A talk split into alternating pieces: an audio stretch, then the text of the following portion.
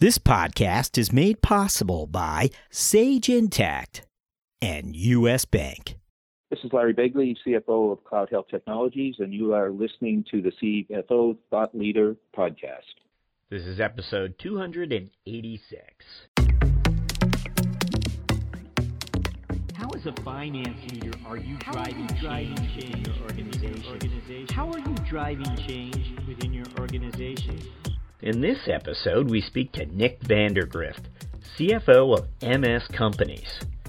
So our, our big strategic moment, if you will, uh, was to come up with a way to present real-time financials so that our sales team had real-time commission dashboards and that our ops teams had real-time P&L dashboards so that they could log in to their system and at any point in time see where they stood in their performance against their objectives.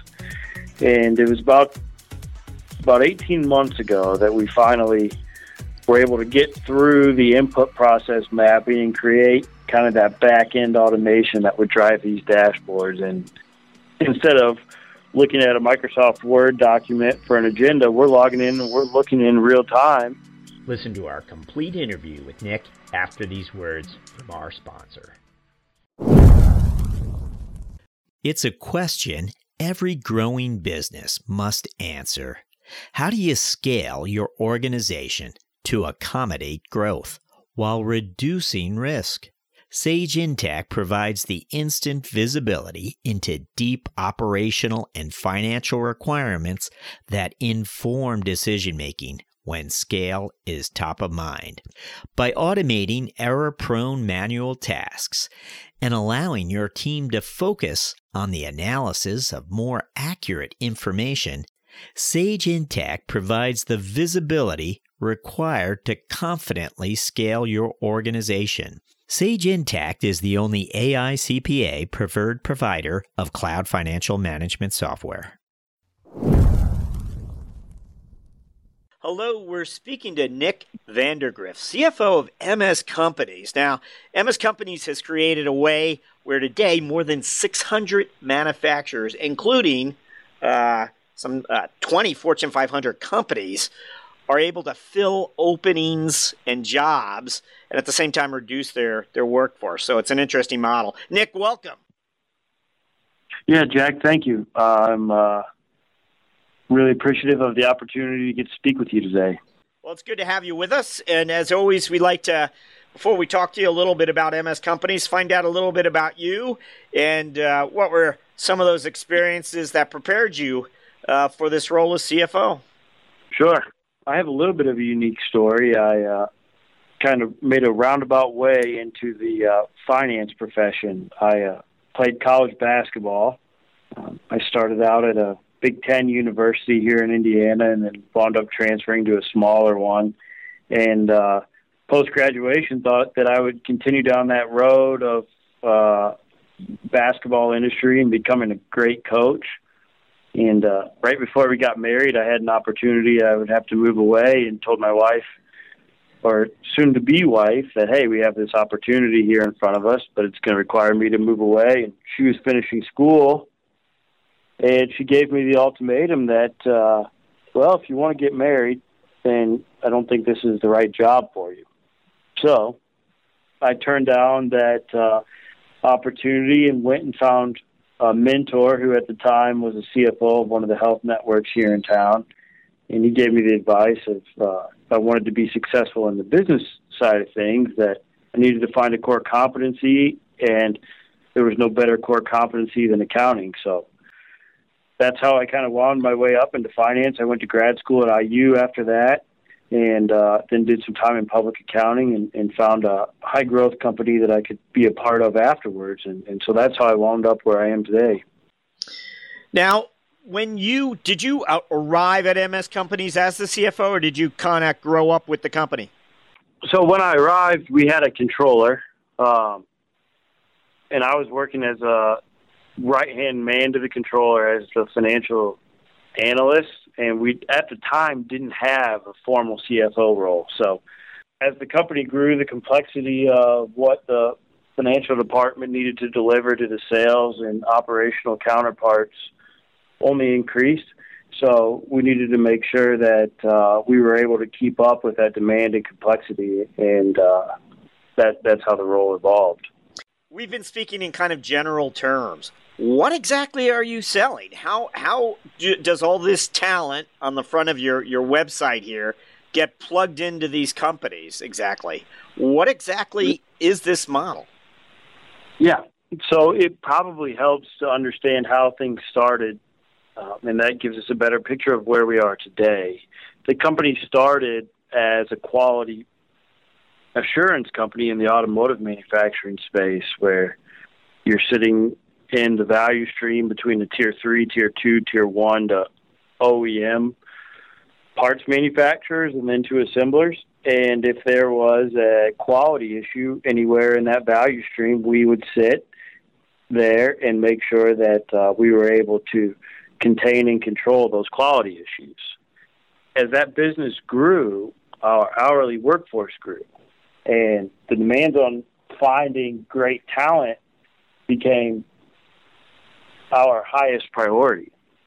So the quality business is where we started, but because of our success in that quality business and the demand that it created on finding great talent, we decided to invest in technology that would allow us to go find and match skills to our job requirements. So much of the growth that you've seen is an out is is an extension of that technology where yeah, we, we, we proved we could do it on the quality side and now those same customers that we worked for in the quality space have other labor needs. And so we're able to use our algorithms and our back end technology that matches employees and job demands and present those to our customers to do what we talked about from a cost savings and, and uh, real time analytics standpoint. When does a company ordinarily seek you out? Our customers are, are really hungry to understand their workforce. They want to know what makes their workforce tick. They want to know what makes their workforce efficient and what is this workforce really looking for. Our technology solves those pain points. Our technology presents real time data that shows them where they're inefficient and where they're highly efficient and where they are inefficient, what things that they can do to go from an inefficient process to a more efficient one, and also from their employee perspective, what is it that makes their employees tick? That's what our technology does. We present it in dashboards to their HR department on here are the things that you should look at from this employee base in this certain demographic. These, this is what matters to them. And so by being able to solve those pain points is where we've been able to really get our foot in the door and create a stronghold. Okay, let's step back uh, into the uh, finance function here. And uh, as the leader, finance leader of this fast growing firm, what are the metrics that you're paying close attention to day to day? Uh, well, from my seat in a high, you know, in a high growth company, the first thing I'm always watching is uh, cash, and so I do everything I can to make sure you know we've got as much dry powder on hand as possible so that we can uh, grow this thing as rapidly as our CEO wants to grow it.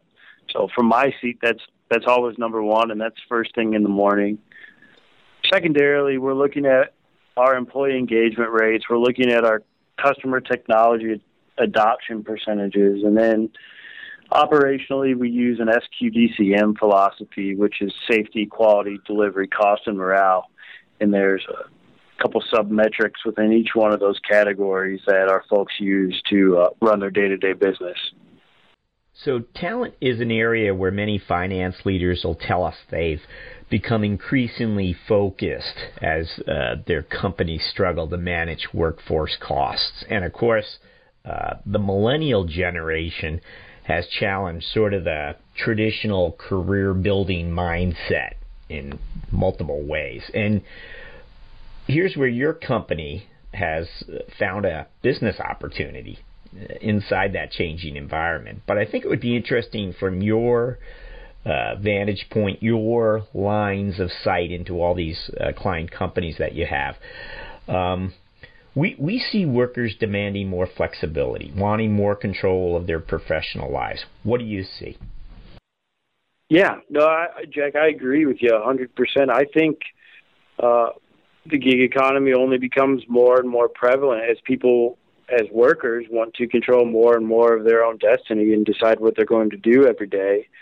I think companies have the obligation, responsibility to present those workers with training relevant training that actually means something so that if they do want to advance their careers, they have the opportunity to do so. And both in our industry and outside of our industry, that, that's what we're seeing a push on, both through technology and through standard methods that that real and practical training in the workforce. It it feels like that has to happen and will happen, and somebody will figure it out really well. And and when they do, that's just a gigantic opportunity. Okay, so along the way, as you and the CEO see this opportunity continuing to grow, and there's uh, a validation of the approach and the offerings, what would you share with us as far as a finance strategic moment and, and, and the role that that finance was going to play to drive this? Sure. So, our as we've highlighted kind of through our chat today, we are highly focused on our technology. And uh, from a finance department, we've kind of been the drivers of, of getting that adoption, knowing the efficiencies that high adoption rates would increase. So, our, our big strategic moment, if you will, uh, was to come up with a way to present real time financials so that our sales team had real time commission dashboards, and that our ops teams had real time P and L dashboards, so that they could log in to their system and at any point in time see where they stood in their performance against their objectives. And it was about about 18 months ago that we finally were able to get through the input process mapping and create kind of that back end automation that would drive these dashboards and and uh, it's been a long, long time coming. But uh, after getting those successfully created, we've been been able to drive results and and our executive calls instead of looking at a Microsoft Word document for an agenda, we're logging in and we're looking in real time at our performance metrics in our dashboards. And that was a finance driven objective. So for us, that, that kind of was our big moment getting those things in place so that our executive team could use that real time data to manage the day to day business. That was a big thing for us. Now, did you build those off of a, a you know a brand name technology provider, or is that largely custom? Well, kind of both. Um, we're huge believers and operate on the Salesforce.com platform. But much of what we've done on top of that platform has been custom development stuff. So we have a team of internal developers uh, who have been quintessential in getting that technology developed. How did you execute such a huge undertaking? And again, you got to you got to get the salespeople on board. They've got to see the value. There's a lot of, uh, as we know, there's a lot of things that need to be lined up to be successful when you do something like that. Um, what would you share with us? Yeah, absolutely. I think the biggest and most key component for us being able to achieve these these real time performance metrics have been the buy-in from our CEO, and he's been a high pressure CEO who he is really really focused on technology, as we've talked about, kind of our focus on that, and because of his high pressure and high focus on that, that creates buy-in throughout the company. Now we didn't do it with the team that we started with. Um, I was lucky throughout my college experience, actually, one of the guys that I played basketball with was um, a lead developer at one of the big technology companies in town, and after our CEO communicated, "Hey, this this is what we're going to try to do, and, and you're responsible for achieving this," I thought, "Well, I, I don't know technology well enough. I can't write one single line of code, so I better find somebody really good who can." So I reached out to him, at, over at his technology company and uh, told him the opportunity in front of us and said, you know, I know you've got a pretty good gig now and and uh, what you're going to come over to is going to be a lot of hard work. But if we can achieve it, there's just so much opportunity in front of us. We, you know, what do you think about this?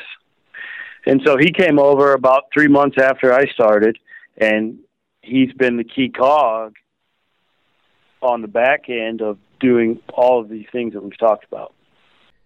Nick, we're now going to jump to our uh, mentoring round questions, and uh, I suspect I may already know the answer to uh, to this question. but what's exciting you about finance and business today? Uh, the mo- I think the most exciting thing to me is the technology aspect of business. What what does technology mean? What is the extent of the efficiencies that it can create? What does it mean to human capital within the workforce? And even to capex stuff. Where, at what point does automation stop? I think from a finance perspective, if you're looking at creating bottom line value, you first got to be thinking about technology and and uh, I don't think we know the boundaries of it yet, and that's really exciting. Is there something you wish someone had told you before you uh, you stepped into the CFO office? I think when you come in and first get started as a CFO, you're worried about your skill set and you're worried about proving out your worth as an accountant and or a financier, but you're not you're not going to be worth anything unless you can learn to create buy-in from your key business partners, being your sales folks and your ops folks, and then your back office shared services teams. Uh, I wish going into it I had known, you know, make sure that you get those bridges built and you're able to find their pain points and, and build around their pain points first. Your skill set is your skill set, but make sure that that uh, you are driving your finance department to ease those key business units' pain. Is there a, a personal habit you have that you believe has contributed to your professional success? This is probably, you know, like the standard interview answer, where best and worst part of you. Uh, but I, I really am um, a perfectionist. I, I always have been. It's it's something that's works well for you in certain aspects and also works against you in other aspects. But the drive to get things right and then getting things right through, you know, kind of a relative perspective and making sure that that right is equivalent to your CEO's vision of right. It's always been kind of my key driver here. And so the fact that I won't stop until it gets right, I think, has been one of the things that's really enabled me to have uh, some material levels of success here. Is there a book you'd recommend to aspiring finance leaders? Well, on the cloud side of things, and we're we're cloud based, and we a lot of what we've done from the sales side has been driven through the cloud business model, the predictive predictable revenue by Aaron Ross. Kind of highlights how you can use technology and eliminate the need for um, human capital to really drive your pipelines and, and get into uh, predictable revenue numbers. And so I think for any new finance leader that's looking and focused on learning about their pipelines and learning how to increase their pipelines, there's probably no better book to read. Thought leader listeners, don't go anywhere. We have more of our interview after these words from our sponsor.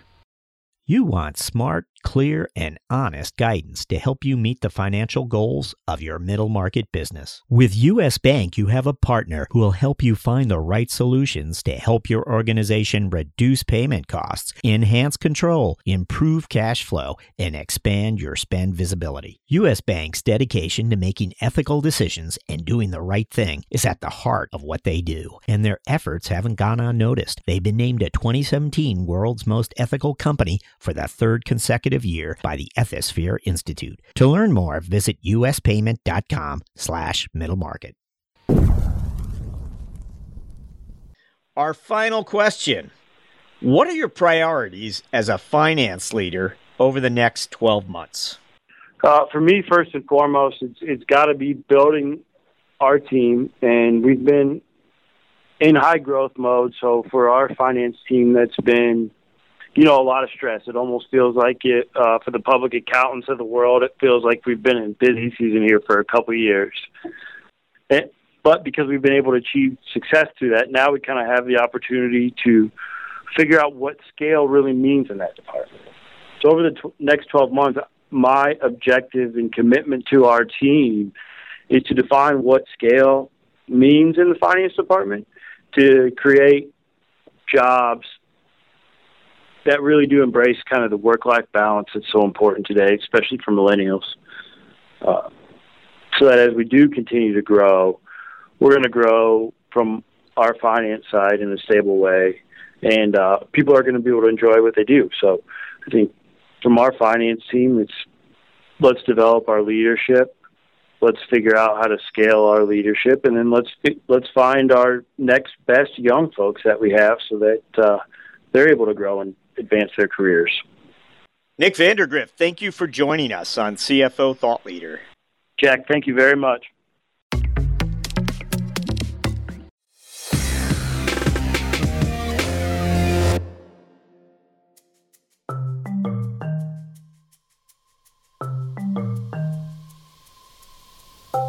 Hi, it's Jack.